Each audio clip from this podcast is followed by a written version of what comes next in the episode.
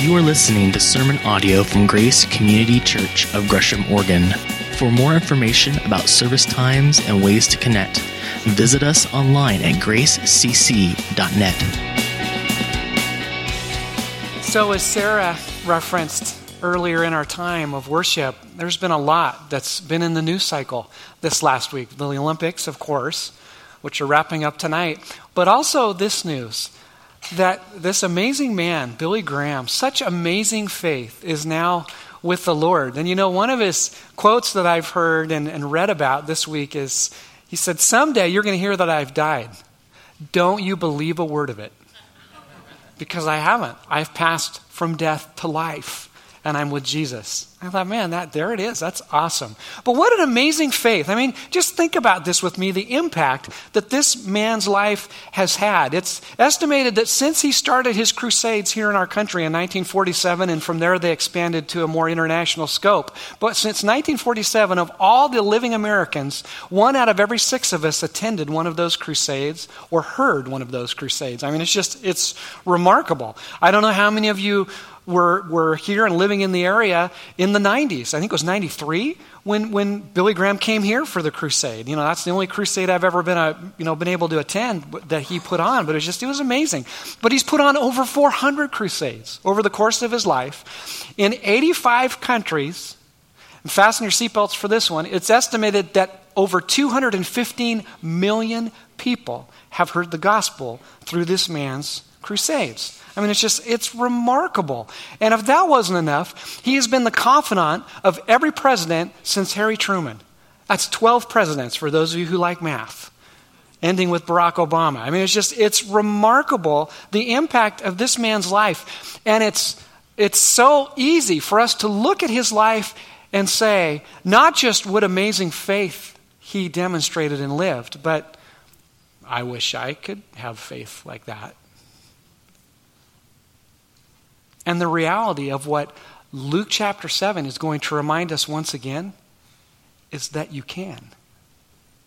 In fact, the very gospel that Billy Graham preached was that I am an ordinary man who God has blessed in an extraordinary way.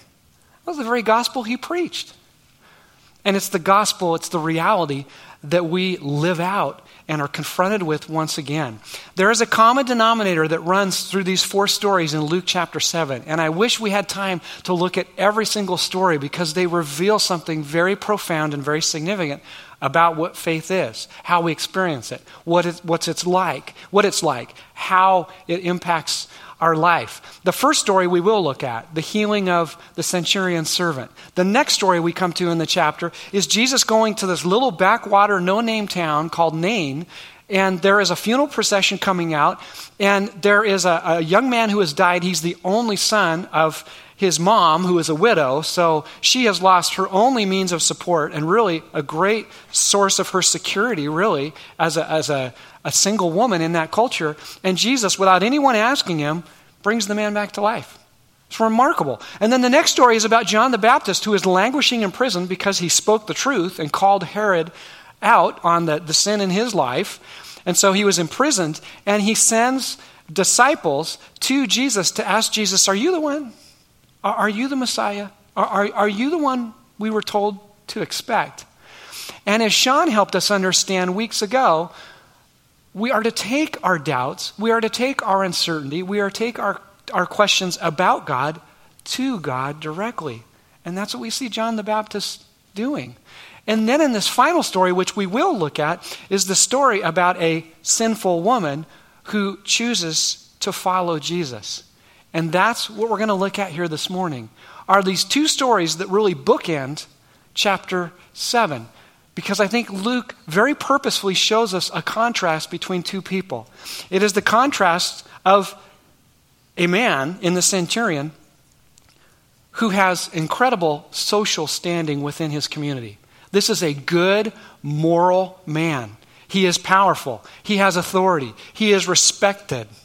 He is regarded. And Jesus will look at his faith and say, "This is amazing faith." Contrasted with a sinful woman, which in our vernacular means she was a prostitute. This is a woman who has no social standing whatsoever. She is disregarded. She is despised. She is shamed. She is devalued. She has nothing that culture would have said is of worth to God. And yet she will also enter the kingdom of God. And her faith will be commended by Jesus as well. In fact, in verse 9, which we'll get to in just a minute, in the whole story, when Jesus is describing the centurion's faith, it says he was amazed at him. He turns to the crowd and said, "I tell you, I have not found such great faith even in Israel." And then when this woman steps over from death to life and chooses to follow Jesus, he says, "Your faith has saved you. Go in peace." You could not have a greater contrast in two different stories with the same outcome. They both enter the kingdom of God. So what is amazing faith? What does it look like? How do you experience it? How do you live it out?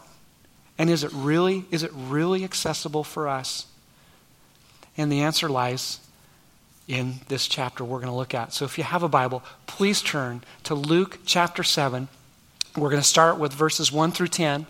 I will read those to you. If you have a tablet or phone, get there. If you have a hard copy Bible, get there. And I'll read this to you for those of you who don't.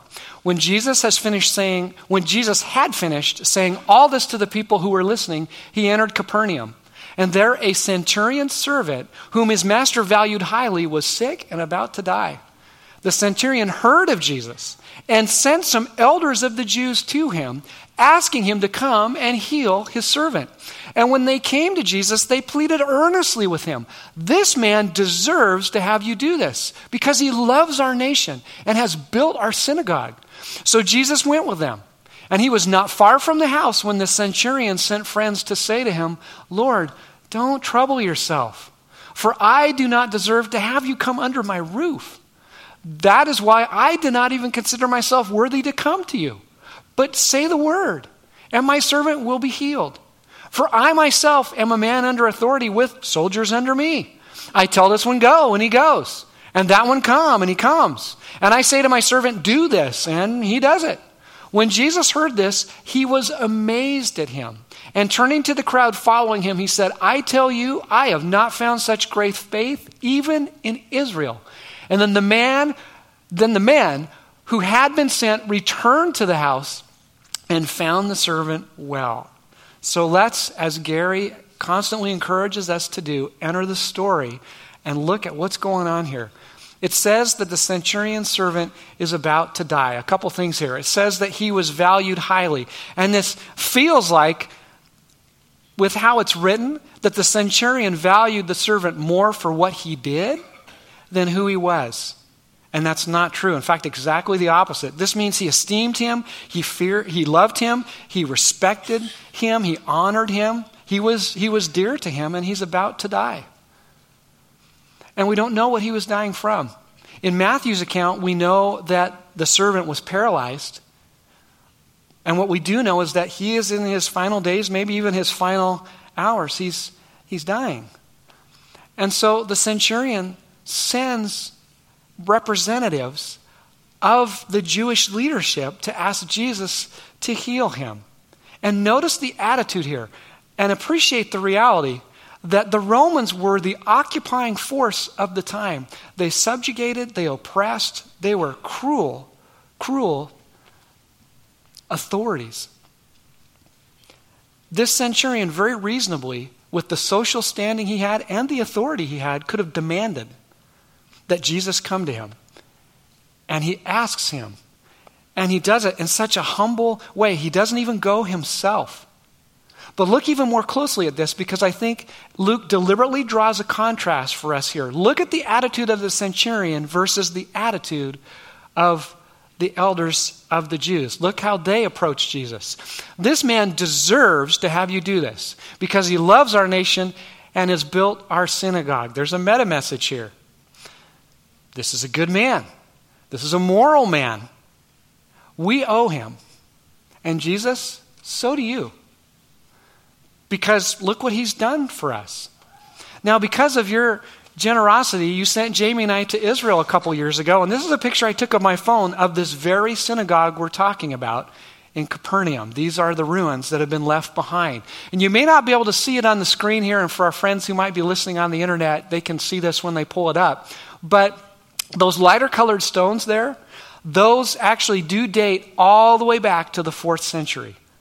Those are over 2,000 years old. The other stones around it were put there to help us get a feel for how big the synagogue was. Those pillars are from the 4th century, what have you. But it gets even better. This is another picture I took from my phone from the other side of this synagogue, and you'll notice dark colored stone there on the ground, but you'll also notice dark colored stone on the foundation. Folks, most archaeologists believe this is the very 1st century synagogue that this Roman centurion helped build. This goes back to Jesus' time. They built that 4th century synagogue on top of the 1st century one. So did the centurion pay for it? Did he finance it? Did he have his servants help build it? Did he even lift some of the stones? We don't know. But this is what we do know. This is a man who everyone in the community would have said, this is a good man. This is a moral man. But is that how he views himself? And does he approach Jesus with the attitude that somehow Jesus owes him? In fact, what does he literally say? I do not deserve to have you come under my roof. Now, there may have been a little culture going on here because it wouldn't have been appropriate for a Jewish rabbi to enter a non-Jew's home, but especially in this circumstance. But I don't believe that's deep enough here. There's something deeper that Luke is illustrating here. This man, even though he has standing in culture, has no standing with God, and he knows it.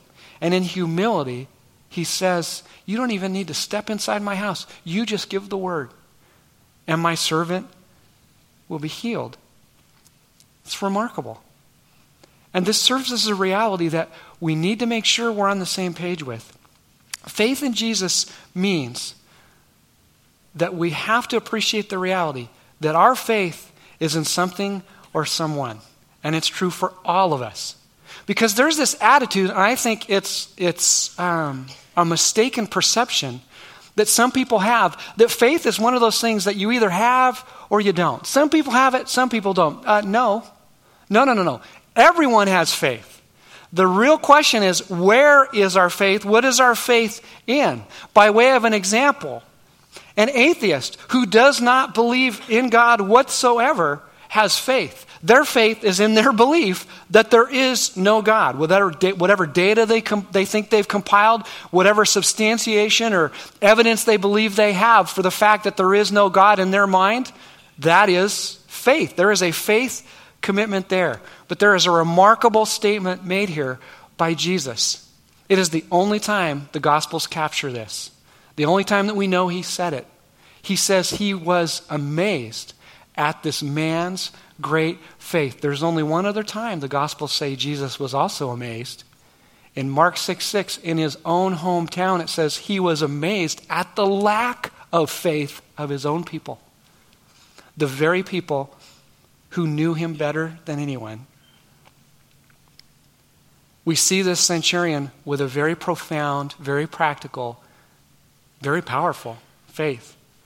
And we've defined faith like this before in Jesus as believing that whatever he says can absolutely be trusted. To the point that the centurion says, you don't even need to come into my house. Just give the word and I know it will happen. Man, that's powerful.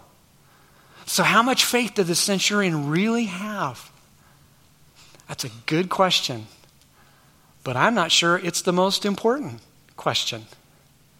Because there is an overemphasis, there is an extreme that happens in our culture that can be a little misleading when it comes to faith. Because in so many ways, we have so subjectified faith and made it so much about emotion that we lose the point.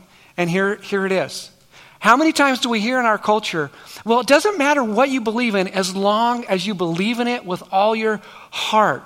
Just believe. If you really, really believe, then that is good enough for you. Is that how amazing faith is defined? I mean, let's take that for a test drive for a minute. Could there be potential problems with that? What does common sense tell us? Well, by way of Simple illustration. Story I heard recently. Two men are climbing a mountain. They're roped together for mutual support and aid. They both fall. And because they're roped together, they both fall at the same time, and they fall to this ledge, which saves their life. And now they've got to figure out how in the world they're going to get out of there. And on both sides of this ledge is some rocks that they can secure their ropes and climbing equipment to. And one of them is absolutely certain he knows which way to go. He looks at both rocks and says, in my assessment, this is the strongest foundation. I am absolutely certain this is where we need to go. This is where I'm going. His other friend, his friend who's with him says, well, I'm not so sure. I don't know about that. Maybe this one? I'm not sure about that one, but it could be that I don't know what to do. I'm not sure. Well, the first one says, nope, this is what I'm going to do. Hooks his rope to the rock and starts climbing. The other one says, well, I think I'm going to go this way. Hooks his rope to the other rock. The first man hooked his rope to a rock that wasn't stable, and he fell. The other man hooked his rope to a rock formation that was stable, and he got out. Here's the question, and you can see where this is going. How much did the strength of their faith, the passion of their faith, the emotion behind their faith actually matter? What difference did it truly make?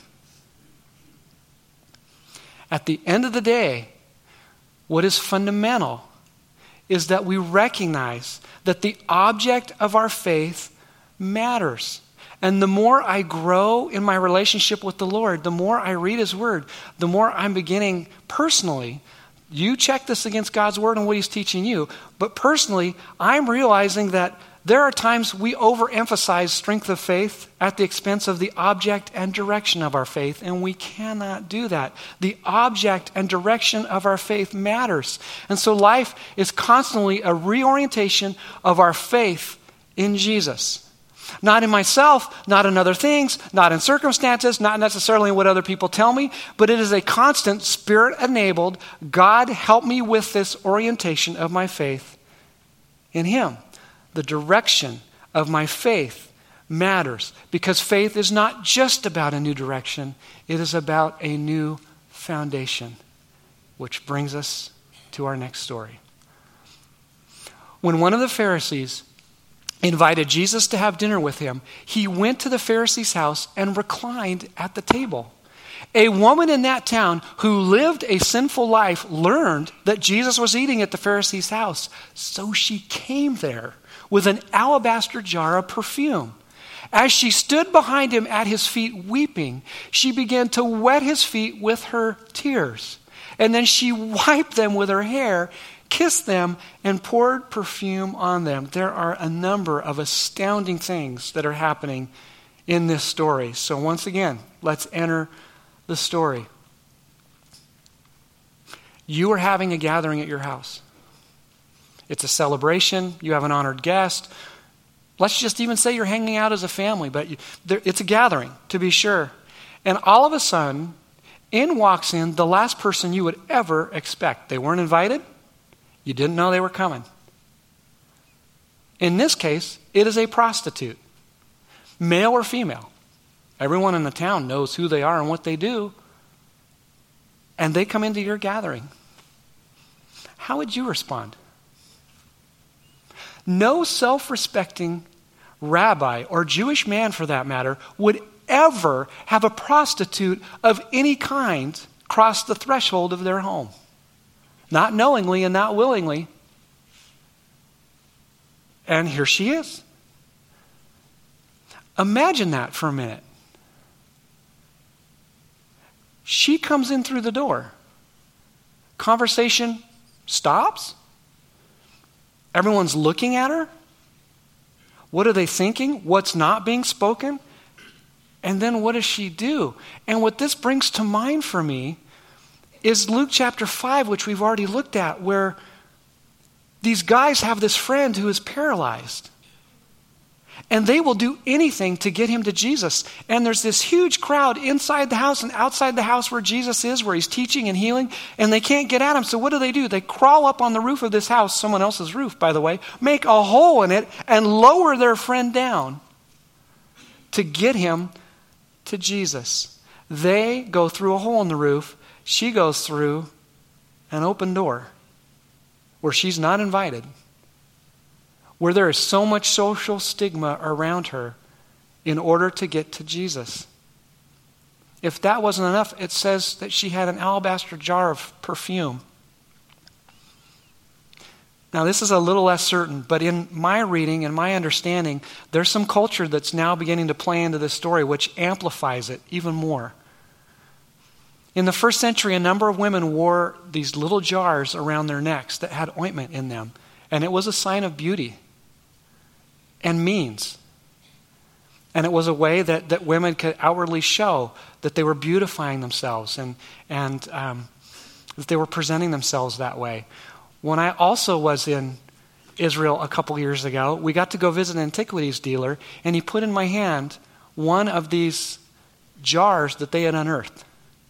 And I'm sitting there holding that in my hand, and I took that picture with my phone thinking, please do not let me drop this. They will never let me back out of the country. There's no way I could pay for this. But this is the type of jar that women would wear around their neck. And it was highly valued and highly prized because it was sealed. There was no air conditioning there. There was no means to preserve something like this. So when you broke it, when you opened it, you had to use it. And it was profoundly expensive. Could this have been her livelihood? Because you would use this kind of ointment, this kind of lotion, in lovemaking between a husband and a wife. And so this was probably her means and probably all the money she had, quite possibly, around her neck. And not as an act of eroticism, but as an act of passion, she now lets down her hair, which once again, it's important we appreciate and understand this. For a woman to let down her hair in public was considered scandalous. Because to let down your hair as a woman was something you only did in an act of intimacy with your husband behind closed doors. In fact, if a Jewish wife were to let down her hair in public, there were a number of rabbis who believed that was grounds to divorce her. It was one of the highest acts of intimacy. And what does she do? She lets down her hair and then she touches him with it to wash his feet. It's absolutely remarkable what she does to get to Jesus and then to worship him. But that's not where the story ends. When the Pharisee who had invited him saw this, he said to himself, if this man were a prophet, he would know who is touching him and what kind of woman she is, that she is a sinner. Jesus answered him, Simon, I have something to tell you. Tell me, teacher, he said. Oh, Simon, do you know what you're getting into? 2 people owed money to a certain moneylender. One owed him 500 denarii, which was about 2 years' annual salary, and the other 50, about 2 months of annual salary. Neither of them had the money to pay him back, so he forgave the debts of both. Now, which of them will love him more? Simon does some quick math, replies, I suppose the one who had the bigger debt forgiven. You have judged correctly, Jesus said.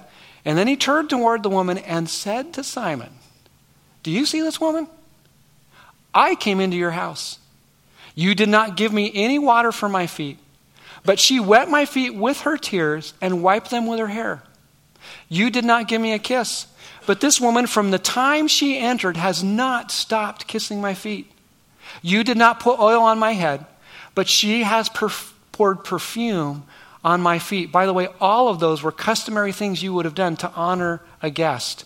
Simon didn't honor Jesus, but this woman profoundly did. So Jesus goes on to say, therefore I tell you, her many sins have been forgiven, as her great love has shown. But whoever has been forgiven little, loves little. And then Jesus said to her, your sins are forgiven. And the other guests began to say among themselves, who is this who even forgives sins? And Jesus said to the woman, your faith has saved you. Go in peace. Could it be that the greatest healing we continue to see over and over again in the scripture, in these stories as we continue to go through Luke, isn't physical healing? It is the spiritual healing. This is a woman, in contrast to the centurion, who has no standing whatsoever. She is considered by many to be defiled, discarded, disregarded, shamed. She has nothing to offer God in exchange for his love. And that is precisely the point. The centurion had no standing with God, and neither does this woman. And yet, knowing that he loves her, she offers him everything she has. Again, I think there is deeper significance that we can miss in this story. When she broke that jar of ointment, she was saying, I give you everything that's defined me. This is what defined my beauty. This is what made me attractive. This was the means I had for what I used to do when I would sell my body. And all that has changed. She has been completely transformed. It's profoundly amazing faith. Just as amazing faith as the centurion.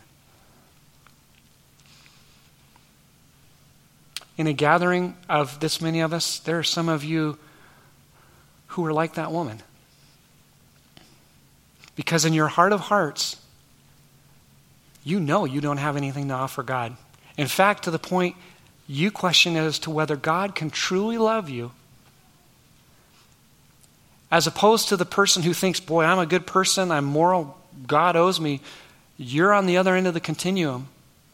And there are things in your life, there is brokenness, there is shame, there is guilt that sometimes feels insurmountable. There's no way God could love you through that. But God does not love us because of what we do for him in terms of earning his approval. God loves us, period. He does not love the way our world loves. He does not give the way our world gives. He's not like anyone else. You don't earn his love. You choose to respond to it. Some of you know my story, but I chose to follow Jesus when I was in high school. But you may not know what precipitated that. When I was in my final year of middle school, man, I had everything an insecure middle school boy would need to define his life.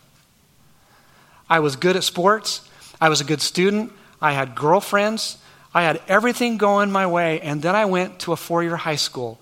And all of a sudden, in my insecurity, I went from thinking I was a big fish in a little pond to now I am a little fish in a big pond. Struggled athletically, struggled for the first time in my life academically, had no girlfriend, which completely unraveled me, completely lost my identity. If that wasn't enough, my dad sat me down and our family down about halfway through the school year and said, we're going to be moving at the end of this next summer. Because my dad was a construction superintendent, every 4 to 5 years we would move. He'd get a major job. We'd move there, plant there, and then leave. I've lived all over the state as a result, and now I was going to be leaving everything that was familiar to me, everything that gave me identity, everything that gave me the foundation of my life. And I had some friends who said, hey, you want to come to this camp, and it'll be a last chance for us to go do something together before you move. And I thought, yeah, great. I know they're going to talk about Jesus. I've heard that stuff before, but there's going to be really good food there. My friends will be there. There's cute girls there. Why would I not want to go? So I went to this camp knowing they were going to talk about Jesus. And as I started into this camp, which should have been the time of my life, was one of the most difficult times of my life because in addition to all those other things that I had now lost that had been my identity, my friends who had invited me had already moved on. They knew I was moving, and so they moved on as well. So here I was at this camp, and my friends who I went with spent no time with me whatsoever. I've never felt more lonely and more lost in my entire life. And I remember as this speaker was talking about Jesus, and we were in a gathering not unlike this one. It was a lot of people. And I remember him talking about that this God loved me. And that I didn't earn his love. He gave it to me. All I had to do was respond to it and receive it. And I just knew that's what I needed to do. And so he did something that I still think is one of the most difficult things I've ever done in my life. He challenged us to stand up to say if we wanted to follow Jesus with our life.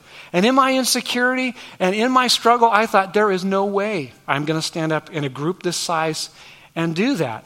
And please understand, you don't have to stand up in a crowd, thankfully, in order to receive Jesus. But for me, in that moment in my life, it was a defining moment because it put in question everything that I had identified as my foundation of my life. And one of the primary things was now in question, the approval of those around me. What in the world would my family think if I did this? What am I going to tell them when I go back after this camp? What will my friends think? A number of them who were there in no way wanted anything to do with Jesus. And I'm going to stand up and say, I'm going to follow Jesus with my life, and I'm so glad that I did. I stood up that day, and I have never regretted it. And one of the amazing things about this story, especially with Simon, is we don't know how it ends. I realized a couple days ago as I was reading this passage, it says that the other guests were the ones who questioned Jesus' authority and ability to forgive sin. But do you know whose name was missing? Simon's. How did he respond after Jesus basically proclaimed the kingdom to him in the example of the story he said and in the example of the woman whose sins he forgave? What was the conclusion of Simon's story? I think Luke very deliberately doesn't tell us. We don't know. But this is what you can know. And that is the conclusion of your story. Will you, proverbially, stand up and follow Jesus with your life? Some of you, probably most of you, already have. Then for you and me, what our daily journey in following and loving Jesus is like is a constant reorientation of our faith and trust in him. We will constantly be tempted to put our faith and trust in ourselves or our comfort or the things we have or what other people think about us or what hangs on our wall or sits in our driveway or hangs in our closets. No, our faith is in Jesus. And we need his help to reorient that faith, redirect that faith, ground that faith exclusively, unapologetically in him each day of our lives. However, there are some of you who you have not made Jesus the foundation of your life by receiving him into your life as your Lord and Savior. You can write that story today by choosing to respond to his love for you. So as our worship team comes, I want to encourage you and bless you and free you to respond in a number of ways. Number one, if you have not received Jesus into your life, what in the world are you waiting for? There is nothing better, if you hear nothing from this sermon but this, nothing better than knowing Jesus Christ. It is the most important decision you could ever make in your life. It's time to make it. He is calling you and asking you if you will follow him. For those of us who have made that choice, man, worship him, enjoy him, listen to him, soak him in. This is your time and your space and your place to do just that. Off to the sides, we have communion. Would you get up if the Spirit so leads you and go take communion? Remind yourself of a God who loves you so much, he's willing to sacrifice himself in order to free you from brokenness and sin and rise again in order to give you life, life now and life in the future. But also up front here, we have these crosses.